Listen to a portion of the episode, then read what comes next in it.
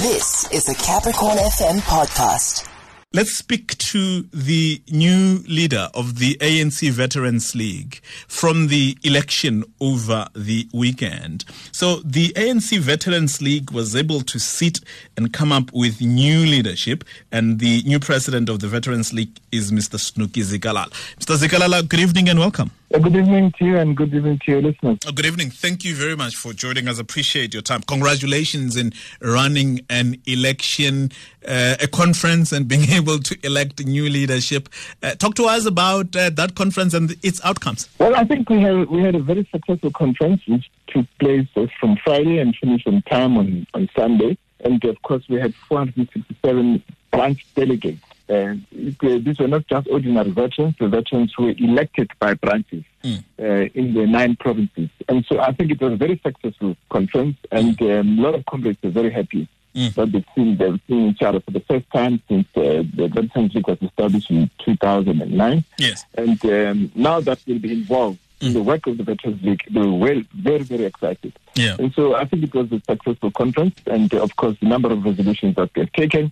Our resolutions will definitely renew the organization and make sure that uh, we go to this election campaign mm. with uh, with veterans behind the African National Congress and mobilize society to to make sure that we have the successful, uh, we should then outright victory come twenty twenty-four. Now, as you talk about renewal, how have you dealt with issues of of of, of, of divisions within the veterans? No, they're not divisions within the Veterans League, and there are no factions within the Veterans League. I think all of us are united in ensuring that we build very, very strong structures of the Veterans League. Mm. There are no factions. Um, uh, there are no factions at all, as far as we, are, we know and concerned, because... Is that um, going...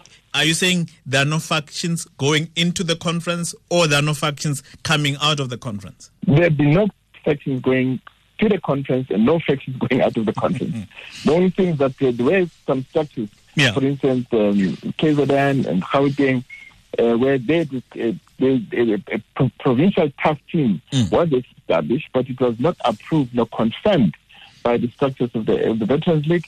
Also in K Z N, there was such a structure, but of course it's not of their own fault. Yeah. It was because by the time when they were, they were established, they thought that the N T T had approved mm. their structure, and the N T T was not. And mm. so, of course, by the time when we went to a conference, they came up, of course, they came with non-voting delegates, K Z N, mm. and of course the Houghton uh, uh, comrades, uh, the P T T, the, the provincial task team that has been established, which mm. is led by Comrade Vusi Pikoli mm. and Comrade Ruth Longo, is going to start now mobilizing veterans in Gauteng at large, and they have to go to conference before the, the before the end of November. Okay. Now, talking about renewal and, and some of the resolutions, one of the resolutions that has been largely reported on, you would have picked up on this, is that you do not believe that the A N C should continue with some of these coalitions.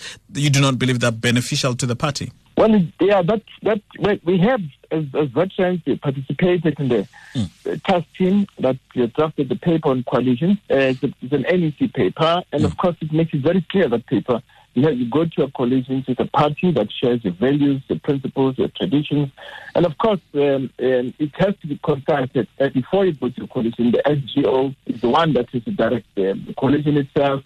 And so, of course, we saw that there was a coalition with, um, with some of the parties that we don't agree with. Mm. But I think that matter will definitely be resolved in N E C and, of course, by the top seven, uh, because we're going towards elections. And being as far as our view mm. is concerned, is that you can't go into a coalition with a party that undermines your values, that undermines our constitutional democracy, and also that undermines the rule of law in the country. And so those, that's where we stand as the Veterans League. Uh, so those issues will be deliberated and debated within the A N C and N E C, and I think we'll come up with a, with a very sober uh, resolution of those issues.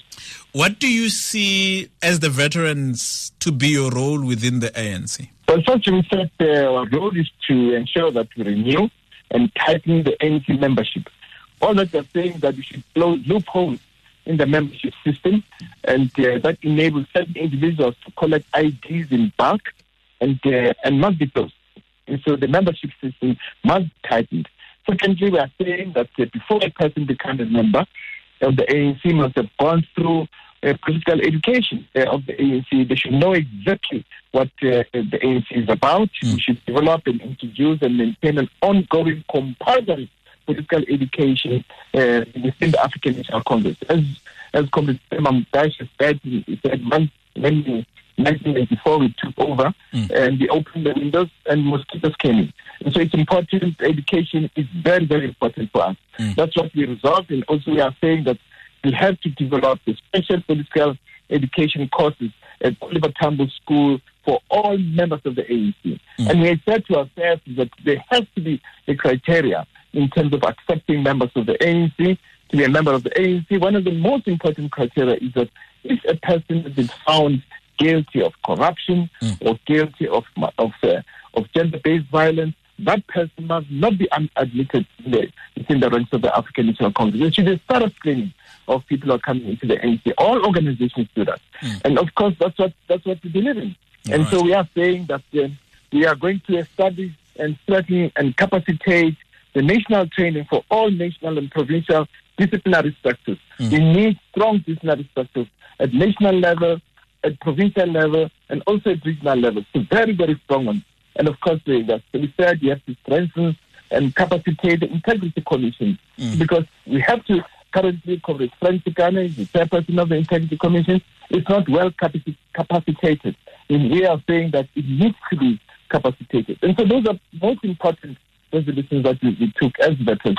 Right. Well, thank you very much, Mister Zikalala. Appreciate your time. That was a Capricorn F M podcast. For more podcasts, visit capricorn f m dot co dot z a.